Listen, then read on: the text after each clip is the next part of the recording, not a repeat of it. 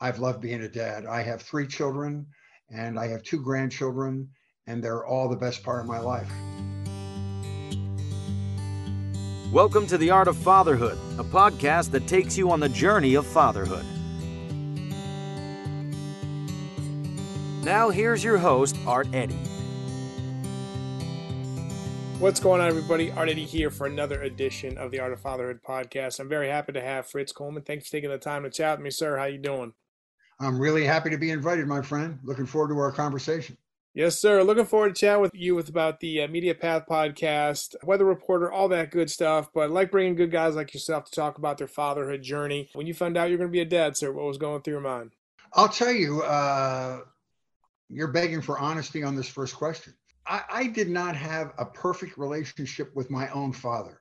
Hmm. Uh, he was an alcoholic and uh, a very closed off guy. He he had a lot of love that he didn't know how to show. So I wanted to be a father, but I was deathly afraid of repeating my electricity with my father, which didn't happen. You don't have to repeat your father's mistakes, as I learned. I was afraid. I was cautiously optimistic that I would do a good job.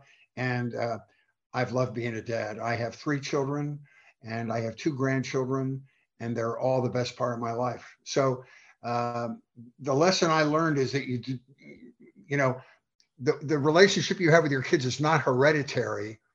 You can you can make whatever relationship you want. So I'm very thankful that happened. Love that. Uh, love the honesty, and also too, you know, kudos to you for seeing that you can break the cycle. Maybe not the best relationship you have with your dad, but you're like, no, I'm going to be, go a different route. A lot of you know, it's tough because sometimes it's nurture, sometimes it's nature, and for you to yep. kind of realize that, again, kudos to you, man. And I and I love hearing that because I know other dads listening to this probably have done the same thing um, when it comes to their relationship with their parents and then their relationship with their own kids. Talk about some of the core values you were looking to instill into them as they were growing up. It's just all about love. Mm-hmm. I mean, I don't expect perfection. I'm not going to direct them in their lives where they want to go for a career. They're, they're going to discover that on their own. I just want to always impress on them that there's unconditional love here, and regardless of what they do, there's nothing they could do to make me stop loving them. And I'm always home base. I'm always point zero for them to come back to. And uh, I, uh, that, that's all. I mean, I, I, you know, there's no college for being a parent and so you, you, you just sort of figure it out as you go along. But uh, I, I've just instilled in them, it's all about love.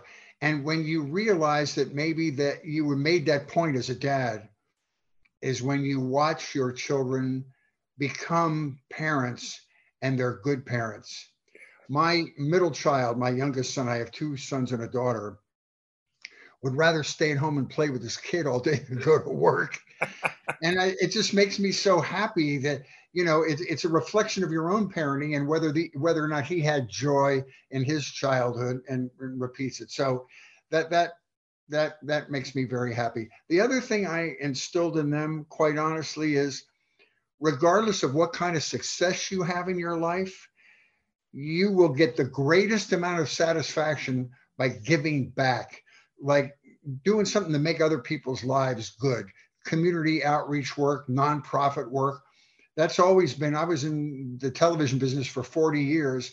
And the most satisfying part of my career was always doing community outreach work, nonprofit work, raising money for people that need it. And uh, I always tell people at night, when I put my head down, I'm much more satisfied at doing that than being inaccurate about the weather four out of five days a week. So uh, I, I, I try to I try to I just tell them that you know giving whatever you have, whether it's money or time or love or heart or humanity to somebody else will be the success of your life. So love that's it. what I teach them.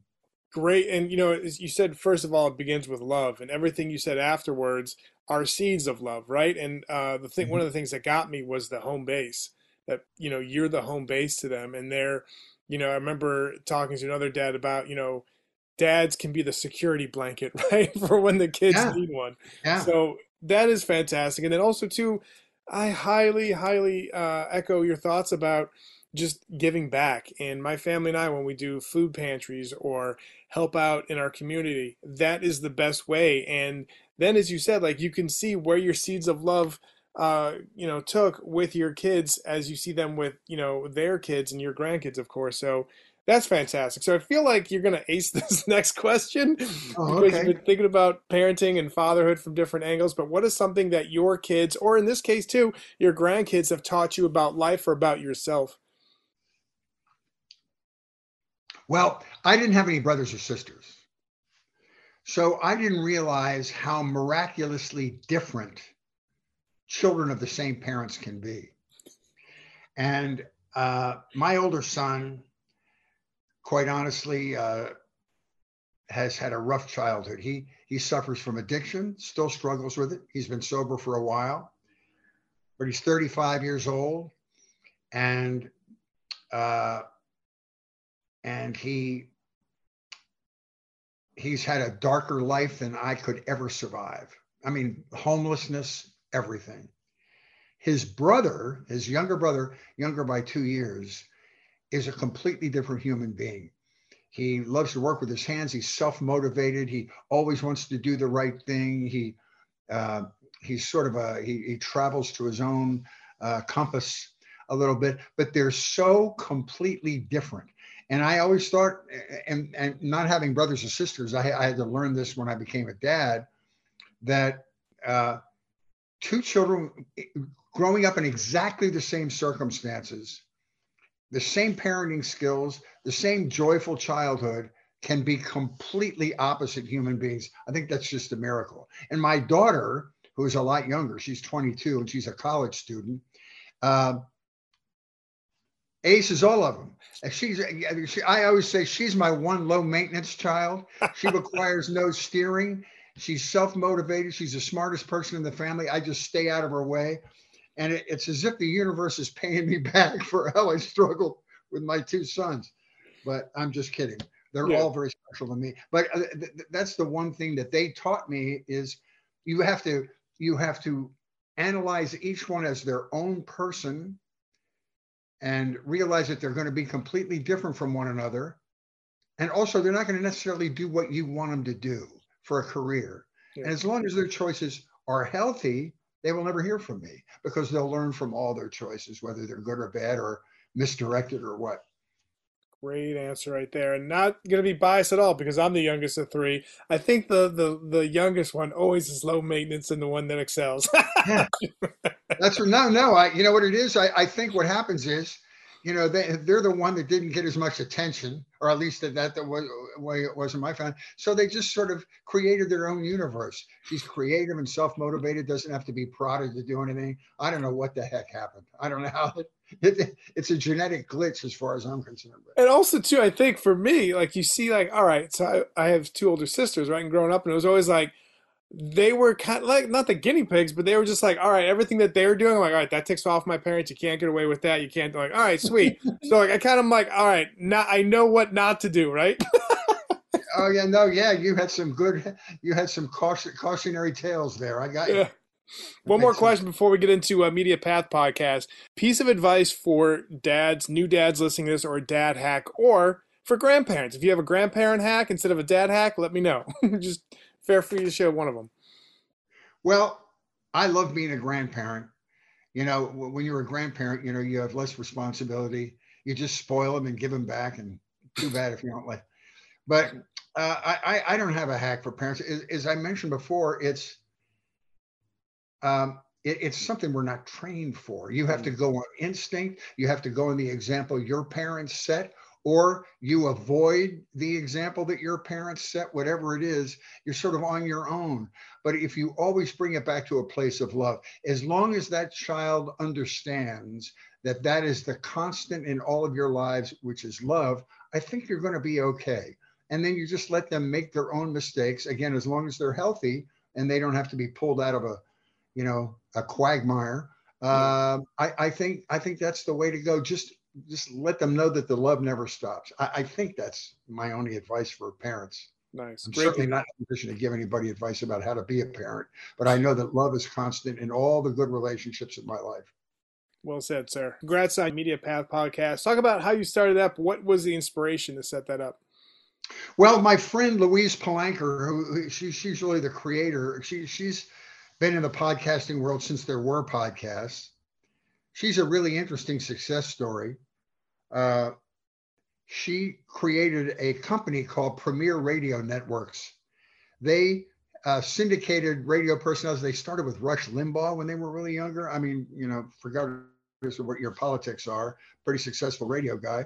She started as a, a, a joke writer for Rick Dees, a very famous disc jockey yeah, Los Angeles. Rick Dees in the weekly top 40. yeah, right, exactly. She yeah. wrote that show. And so when she first started, she and two or three other joke writers had the great idea of um, why don't we write jokes for small and medium market DJs that can't afford their own writers. And every day we'll fax them topical material and they can just plug their name in and they'll, you know, they'll be able to have humor for their whole show. We'll do it every day. So they started that and it blew up. And they had like 500 radio stations. And then they started syndicating, like doing interviews of stars out here in Hollywood, red carpet stuff and all that. And uh, and uh, started this big company. Anyway, she's very dialed into all this technical stuff and uh, started a podcast. And when I retired from NBC two years ago, I wasn't able to do a podcast before that because I was under contractual agreement with NBC and I couldn't do anything extra. When I retired, she said, We've been friends for 30 years. Come, well, you know, we have great conversations about everything every day. Let's just turn it into a podcast. And that's what we did. So we, we're having a lot of fun. Nice. Also, too, background in radio myself. I use Premiere. we would do that as a producing a morning show. I would I would have the like if I remember there was like sound at you know sound clips of interviews or whatever the case may be. I worked for a radio station in New Jersey, so very familiar with that network, man. she started their company, and then they got big and they sold it to Clear Channel, and yep. then Clear Channel just sold it to iHeartRadio, and so she's retired. She's just having fun doing podcasts, and we have a blast. Nice. We, we start the, the podcast out with five to 10 minutes. We call it Media Path because what we do is every week, we do one a week. We suggest something new to watch on streaming or cable or network television or a podcast or read a book, just something that caught our attention. And uh, then we, we chat about it for five or 10 minutes and then we have a guest on. And we have some great guests. We, we you know, everything from politicians to former rock and roll stars to uh, aging television personalities, all that kind of stuff. Whoever we can have fun with. Yeah, and it's, it's definitely good, it's, it's definitely a good show, and I encourage people to check it out. Um, talk about you know since the you've been in you know the entertainment business for a while, the news and all that. Talk about you know from pot from now to podcast, but before when you started out, it looks like you were able to. I think people who can stay in the business as long as you, sir, you can embrace change, embrace technology, embrace the way you know you can kind of see the way the industries in any in any format, but especially for you, the way things are going. Talk about how you handled those changes and and just from you know from when you started to now, are you happy with the way media and things are distributed and the way people can take in different forms of media? That's a great question. I think we're in a time of real change now. As a matter of fact, the business that I was in for 40 years, what's called, you know, broadcast television, yeah. network television, is probably evaporating. And what's killing it is streaming. Now, in the old days, it was a seller's market. if you wanted to watch the evening news with Walter Cronkite or whoever it was, you had to tune in at 6:30 and then if you wanted to watch the show following that, you had to stay. Everything was appointment television. If you wanted to watch Seinfeld, you tuned in at eight o'clock on Thursday. Now it's a buyer's market. You control when you want to watch it. There's no more appointment television except for sports.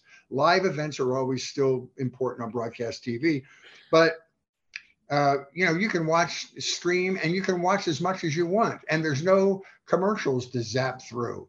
And it's you control your whole entertainment universe now and i've seen that change over the whole time i've been in the business.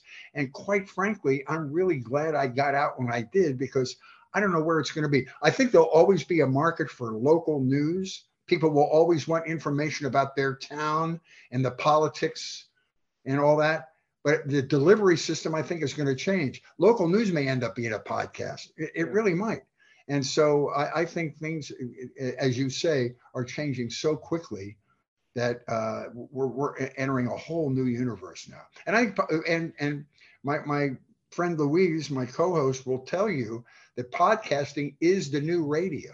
Yep. It's a much more intimate form. Of, it is the new radio. So um, we're we're here on the ground floor.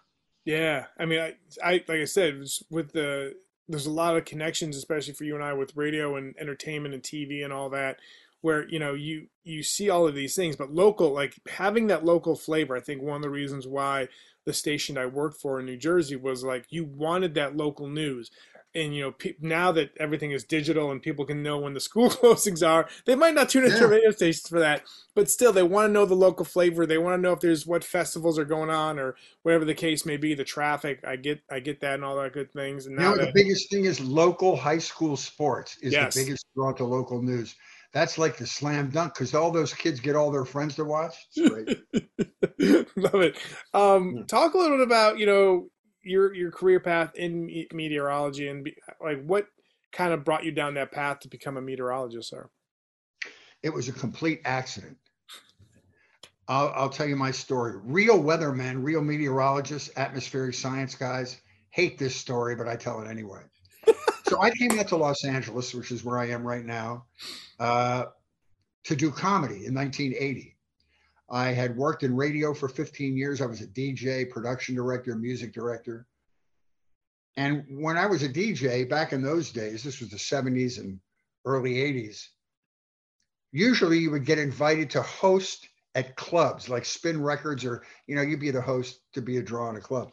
So I got a job hosting in a jazz club in Buffalo, New York, very prestigious jazz club called the Tralfamadore Cafe. And so, as I was hosting in this jazz club, I began to write material for myself just to sort of pad out my time and be an entertaining host. And after I did that for a while, I kind of got a following. So, the guy in this jazz club, the owner, gave me my own night. He said, I'm going to give you a comedy night. We'll give you a Monday night, which is usually our dark night. And so, we built this comedy night, and I became completely enamored with the uh, art of stand up comedy.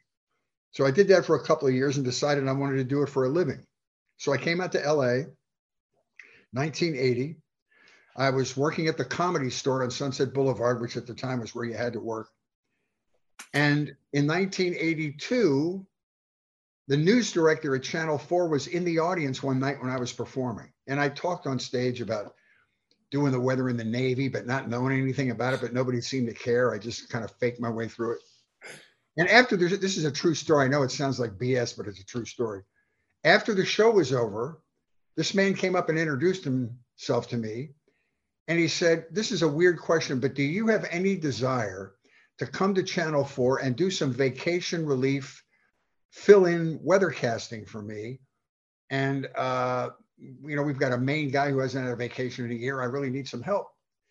And I said, You know, I was making $45 a night at the comedy store. I said, when do you want me to start? But you have to know, I don't know anything about weather. He said, fantastic. In LA, there is no weather. This is going to work out great. so I auditioned for the job. I, I, I did vacation relief for two years. My predecessor left. I got bumped up to the main weekday guy, and I retired two weeks shy of my 40th anniversary at Channel 4 in LA. It, honest to God, it's the greatest stroke of show business luck I, I can think of. I'm I'm the luckiest person in the world. When's and got out at exactly the right time. When's that movie coming out? Right. I know it could be a movie, but I don't think anybody would believe it. nice. Uh, one more question before we finish off with the fatherhood quick five, and I appreciate your time uh, chatting with me about this, about fatherhood and your career. You know, you mentioned like you didn't have a background in meteorology and all that other stuff, but as you got into the, your craft and you know was doing for over like around forty years, what what was like the for you the highlight or what are you most proud of just with your career? Well, the, the greatest accomplishment for me as a stand-up was doing the Johnny Carson show. When you're a young comic, that's that's your rite of passage. And I did the Johnny Carson show eight times. And uh, so for that part of my career, it was uh, doing the Carson show. That was sort of you you had arrived, and it takes you to another level of performance. In my weather career, when I worked at uh, NBC, they would uh, NBC had the uh, license to the Olympics for many, many years 20, 25 years. They would send our entire news team to the Olympics because the ratings were through the roof. And even though there was 100 people they had to fly over there and house for three weeks, it was worth it because the ratings skyrocketed. So I got to go to the uh, Seoul, Korea Olympics, and I got to go to the Atlanta Olympics. That was 88 and 92. I was at the Atlanta Olympics and I had done the weather forecast about 15 minutes before that bomb went off at exactly the same site where the bomb went off near that bus bench where the guy put the backpack under the bus bench. I had done the weather from that area like 15 minutes before. It was crazy. Yeah. But the experience of being at the Olympics is mind blowing. It's the coolest. I mean, you meet people from 160 countries.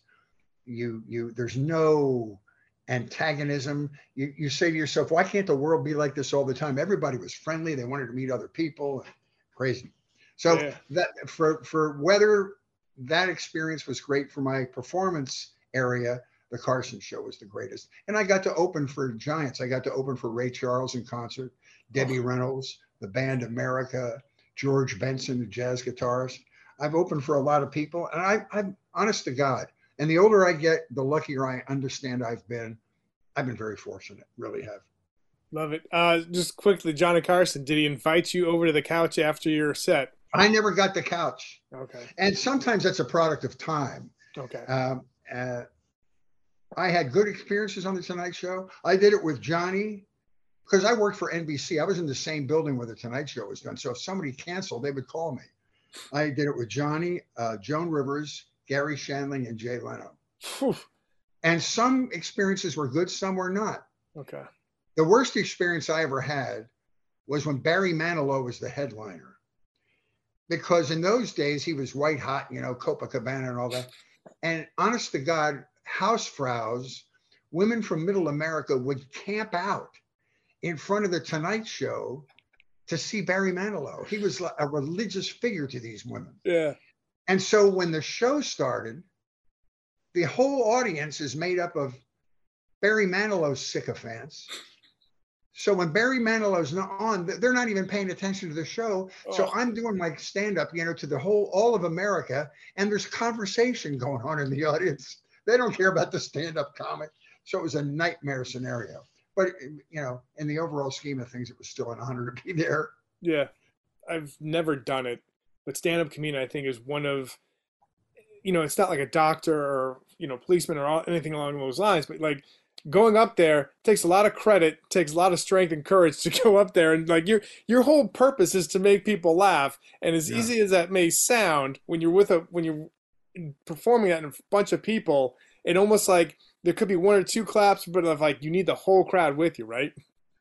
Yeah, it, it can be on a bad night the greatest act of self abuse you can ever do. When, when it's bad, it's haunting. But when it's good, it's like surfing a 40 foot wave on the north shore of Hawaii successfully. It's really cool.